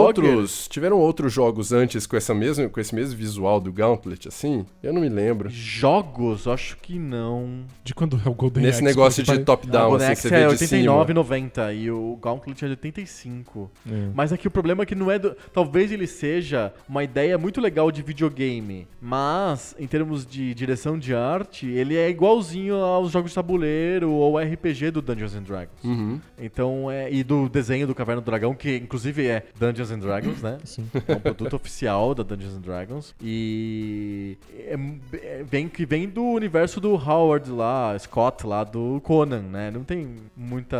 Ah, veio do Conan? Eu achei que tinha vindo de capas de... de... de bandas de heavy metal. Não, não. O, o Conan é bem anterior às capas de heavy metal. Ah, é? Então, então. Vocês entendem a minha confusão, né? Até o texto legítima. Em si escrito, né? Parece, se rabisca um pouco mais, vira nome de banda de heavy metal. É verdade. Nossa, tem um, tem um desenho na internet que ficou famoso, que era um catálogo lá, um, um flyer de festival de heavy metal, com um monte de bandas e você não consegue distinguir uma da outra do rabisco, assim. É muito engraçado. Uh, eu acho a direção de arte do Frogger ligeiramente mais divertida, mas ela também não foge muito do clichê dos videogames japoneses da época. É um pinguim na Antártida, é um sapo na rua, sabe? Tipo, é, são bichinhos jogando tênis. Né? É meio que sempre a mesma coisa bonitinha, fofinha do, do Japão, né? Então eu fico muito em dúvida, mas eu tendo a votar no Frogger. Tá. Hum. Eu preciso dar meu voto primeiro? Porque, porque... Não. Rodrigo, você já tem um voto? Olha, dentro das possibilidades de análise aqui, eu acredito que o Frogger realmente, visualmente, cumpre mais a função do que o Gauntlet. O Gauntlet, ele entra muito naquela, naquela ideia de que visualmente você pode se perder e pode se bagunçar. E mesmo coordenando junto com seus colegas ali do lado, todo mundo em volta do mesmo arcade, você pode acabar não entendendo onde está determinado personagem dentro do jogo. Então, sim, realmente... O Frogger fica com o meu voto. Bom, então não preciso votar. Tem que votar, tem que votar. Você perdeu, se você votar no Gauntlet, você perdeu, mas não tem importância, você tem que votar. Eu tava convencido que o Gauntlet era mais clichê e mais confuso, mas agora eu tô achando que o Frogger é tão clichê quanto. Quanto, né? É, não sei, mas bom, eu, eu vou com o Frogger também. Não vou. Frogger. Eu vou ser eu que vou ser o diferentão. Perfeito. Você deu uma de Rosa Weber agora. Exatamente. Ah, não, não, não, não, isso aí é debate de bolsa. É, então, um a um. Um pro Gauntlet em jogabilidade, um pro Frogger em gráficos. Boa. Agora vamos pro critério storytelling. E aí temos um problema. Temos um problema. Porque o Gauntlet... Ele, ele, ele não exatamente tem um storytelling, ele simplesmente fala: você tá num dungeon, você tem que matar tudo e roubar todos os tesouros, é isso. Mas ele mostra que é uma dungeon, ele mostra que são... Que, que... Mais ou menos, mostra porcamente, Quem né? Quem são esses personagens, não. Quais são suas habilidades, as suas diferenças. Ah, não, tem, isso tem. Se bem que eu acho que as diferenças dos jogadores do Gauntlet são bem sutis, né? É legal que você se, senta no, no, no arcade e onde você pega a posição na mesa é um personagem diferente. É, é o mago, uhum, e o guerreiro, e a acrobata e não sei o quê. Eu acho que o storytelling tá mais no gabinete do arcade eu do, concordo. Que, do que tá dentro do jogo. Concordo é. totalmente. No jogo, a diferença entre o mago e o guerreiro, olha, é mais ou menos, até porque o cara da Atari que bolou não queria fazer o jogo ser injusto, por exemplo, sei lá. Sim, sim. O cara botar a ficha na, na, no mago e morrer logo, e o cara botar a ficha no guerreiro e jogar horas. É, ele foi razoavelmente equânime na distribuição de poderes e vulnerabilidades dos jogadores. Oh, aprendi palavra nova hoje. Então, eu não... É que eu... né? Eu, eu, data vênia, né? É, temos que ser equânimes aqui. E esta é uma semana em que o vocabulário da população brasileira elevou-se, né? Isso, todo mundo assistiu muito T V... T V Justiça. T V Justiça. É... Eu acho que o Gauntlet, ele, ele, ele faz o mínimo necessário pra passar a ambientação de Dungeons and Dragons. E, e, e o Frogger, qual é a motivação desse sapo? Por que, que ele quer chegar do outro lado? Ele é um sapo existencialista. E ele, ele, ele simplesmente teve vontade de estar do outro lado, então ele vai fazer o que ele quer. Porque ele pode. É isso. É, essa é o, esse é o storytelling do, do, do Frogger. Não, eu acho uma bobagem o, o, o, o cenário que ele coloca o Frogger, que e um sapo atravessar a rua não faz nenhum sentido, porque um sapo... Inclusive, se um carro passar por cima do sapo, se, for, se não for bem na roda, bem certinho, o sapo fica tranquilo embaixo do carro, uma boa. É, eu acho que o Gauntlet é melhor em storytelling do que o Frogger. Acho que ele se, pelo menos se propõe um mundo de jogo. É, tem esse alguma mundo coisa de masmorras, ali, né? Esses inimigos que são diferentes, tem alguma coisa que não é... Se tivesse no Frogger igual ao Crossroads, vocês já jogaram Crossroads? Crossroads é um jogo moderno de celular que é igual ao Frogger, atravessar a rua. Só que a rua é infinita, porque é tipo um Infinite Runner. Entendi. Então não termina nunca a rua. E é super difícil, milhões de coisas acontecendo, é muito divertido. E tem milhões de personagens, não é só o sapo, tem galinha, tem jogadores de basquete... Por que, que eles estão atravessando essa rua? Eles, eles atravessam a rua e ficam driblando, né? Batendo bola, assim. Okay. E tem é, caçadores, políticos, tem de tudo, assim. Você pode escolher na hora de jogar. Se isso estivesse no Frogger, eu acharia divertido. Mas não tem, é só um sapo. Tá bom. Eu voto no Gauntlet. É, v- v- vamos com o Gauntlet, com o seu, com o seu mundo genérico de, de, de D e D. Rodrigo. Ah, eu vou com os relatores, com certeza, porque... Caramba! Esse, esse, esse, eu, esse eu... telecat é um telecat de Maria, Marias vai com as outras. Voto para o Gauntlet, então Gauntlet dois a um. Boa. Agora vamos para o critério música, que é o tema de hoje. Ah, meu Deus. Não há música. Nenhum dos eu, dois? Eu acho que até tem música no Gauntlet e música no Frogger, aquelas músicas introdutórias. É. Mas você lembra dessas músicas?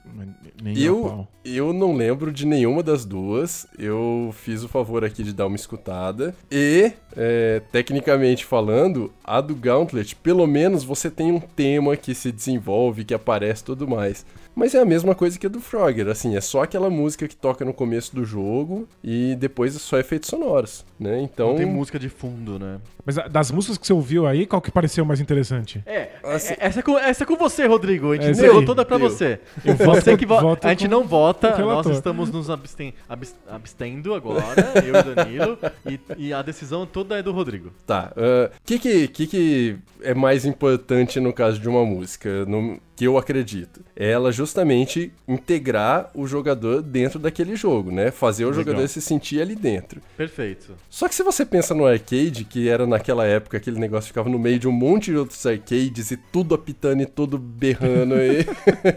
Você não tinha muito como definir nada. Então, Sim. o máximo de música que esses jogos podiam ter era justamente esse teminha inicial. Desses teminhas iniciais, o que mais casa, o que mais transmite alguma coisa e tal, é o próprio Gauntlet. Mas, é, tecnicamente falando, acho que o que funciona melhor pra dentro do jogo é o do Frogger, porque aquela, aquele teminha que toca, você joga, a hora que você ganha, termina lá, encaixa os cinco sapinhos no final, ele toca um outro teminha de, é, você conseguiu, é, é verdade. Sabe? Uhum. Então, nesse Essa coisa quesito... feliz do, do, do, do jogo japonês. É, então, por mais que eu goste, eu, te, eu goste mais da música do Gauntlet, desse tema inicial do Gauntlet, eu acredito que a música do Frogger, né, o, o, a construção sonora do Frogger é melhor do que a do Gauntlet, que a do Gauntlet tá ali com, só jogo, pra tem... ser mesmo a, a, a, a chamada, enquanto Entendi. A do Frogger in, é, não é só a música, ele integra realmente um gameplay, ele realmente te passa a sensação de que, beleza, você conseguiu ou não, você perdeu, bota mais uma ficha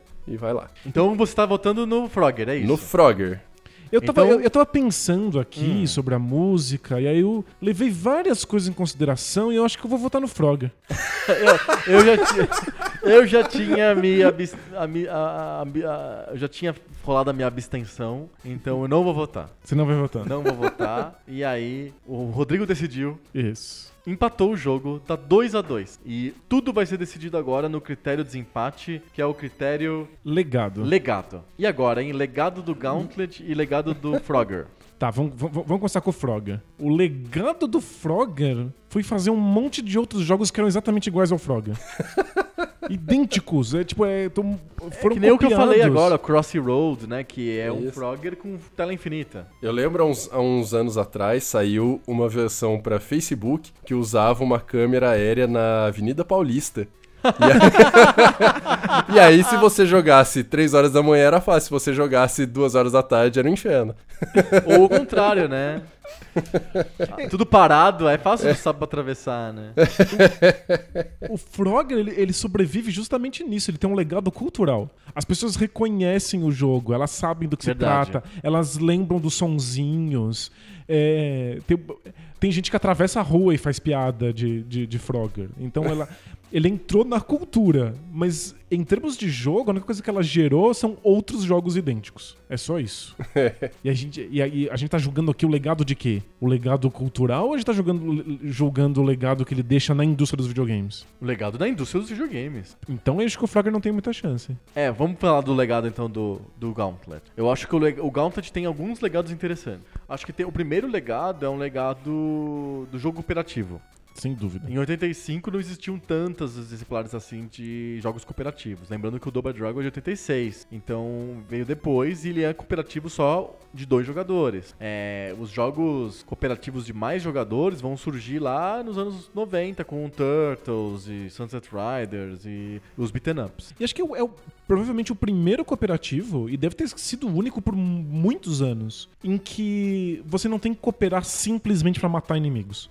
É, exato, você pode fazer modelo de cobertura, do tipo, vai lá que eu tô cobrindo aqui. Isso. Tem uma tática que acontece fora do jogo que, que você. Que é uma cooperação real. E eu falei, isso é difícil até hoje em dia, são poucos jogos que fazem isso. É bem difícil, bem difícil. É, esse é o primeiro legado, o legado do jogo cooperativo. Legal. O segundo legado é o legado da ideia de um, de um dungeon. Como que eu represento no videogame um dungeon? Como que é a graça de você estar num ambiente fechado que chega inimigos e tem tesouro pra você saquear? Então.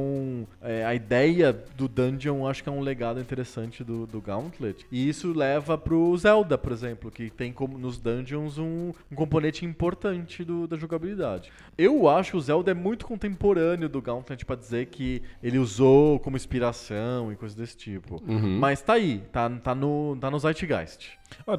Pra encerrar qualquer conversa sobre legado, sabe um jogo que é muito sobre faz isso aqui enquanto eu tô te cobrindo, que tem toda essa conversa e enquanto cada, cada jogador controla um único personagem? É, todos esses League, jogos de tiro, League of F P S. Legends, Counter-Strike, é. Então acho que acabou. É, é. Os jogos, os... os, os é... Os, os do, do estilo do LoL e os do estilo do Counter-Strike são exatamente essa jogabilidade do, do Gauntlet, o jogo cooperativo fortemente dado, né? Inclusive se fala muito sobre relançar Gauntlet, fazer novas versões. Primeira tem, tipo, pessoa, assim, terceira pessoa. É, tem, tem fãs que gostariam que o jogo ainda existisse porque ele ficou bizarramente contemporâneo. Uhum. Hoje ele faz, parece que faz mais sentido do que fazia quando foi lançado.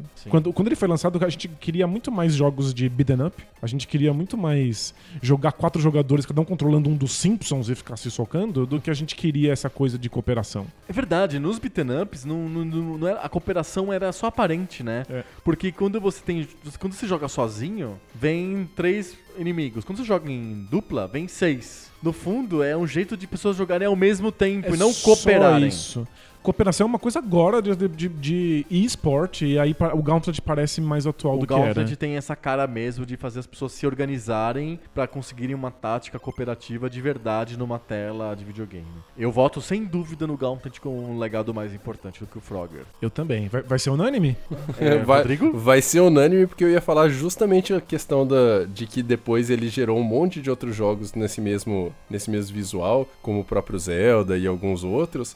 É e... o visual, né? A gente e assim, tudo disso. Bem, o Zelda tem acho que quatro meses de distância de é, lançamento, tipo isso. Mas você vê que já tinha uma, uma vontade de se desenvolver algo nesse estilo e gerou realmente uma leva de outros jogos nesse sentido, inclusive essa questão cooperativa que vocês falaram. Então, poxa, será que estamos é. vendo aqui um, um jogo da Atari ganhando na, de um jogo da Konami? Acho... Ah, o Atari vai ganhar, vai ser ah, a primeira vez que a Konami vai perder. Eu tinha esquecido, o Frogger da Konami, né? É, o Frogger da Konami. Eu, eu mudo meu, o meu voto.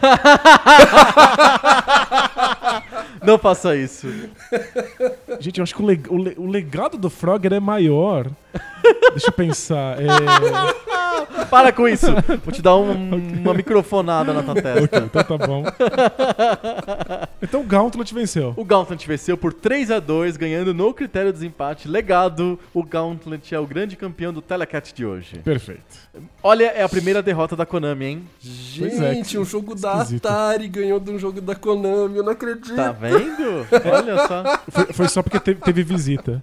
É verdade, foi a visita. se, bem que não, se bem que a última vitória da Konami foi com o Dennis estava aqui. É, teve visita também. E sim, e o Sunset Riders ganhou do Tomb Raider, o que gerou pra gente ondas de ódio na internet.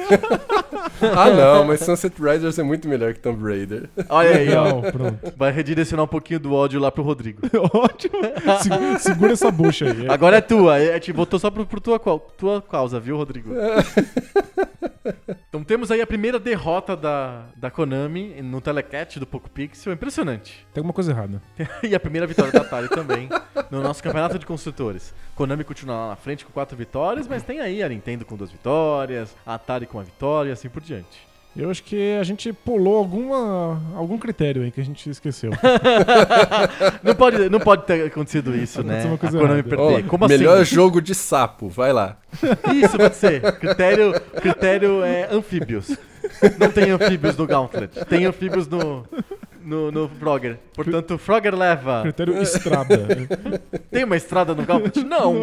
Então, o Frogger ganhou. Vamos repensar isso. Muito bom. Esse foi o nosso Telecat. Muito obrigado, Rodrigo, pela tua participação hoje. Foi genial, foi sensacional. Foi muito bacana. Gente, eu que agradeço. Poxa, me sinto honrado de poder participar desse podcast, que pra mim é um dos melhores podcasts atuais da, desse Brasilzão todo aqui. Olha ah, só. Que maravilha. Vocês que fazem maravilha. Um trabalho magnífico, de verdade. Parabéns Nossa, pelo valeu. Trabalho. Muito obrigado. Como é que faz pro pessoal te encontrar, Rodrigo? Aí nas redes sociais tudo. Bom, o... minha rede social sempre tudo é Rod Faleiros, R O D Faleiros. Então, twitter ponto com barra Rod Faleiros, facebook ponto com barra Rod Faleiros. E se quiser conhecer um pouco do meu trabalho, é só acessar o site da Wagging Tail. Wagging Tail, W A G G I N G Tail. De rabinho mesmo. Rabo balançante. De cachorro. Né? O wagging tail ponto com ponto b r. Opa, wagging tail ponto com ponto b r. Isso vai pro ar, viu? Tá, tá nos links do post, então tudo bem. Isso mesmo, a gente coloca os links do post, seu contato. Sigam o Rodrigo. Muito obrigado, gente. Poxa, sempre que puder colaborar, podem contar comigo. Chamaremos. Valeu. Valeu. Então semana que vem a gente volta com mais papo novo. Sobre o videogame velho. Valeu. Tchau. Falou, gente.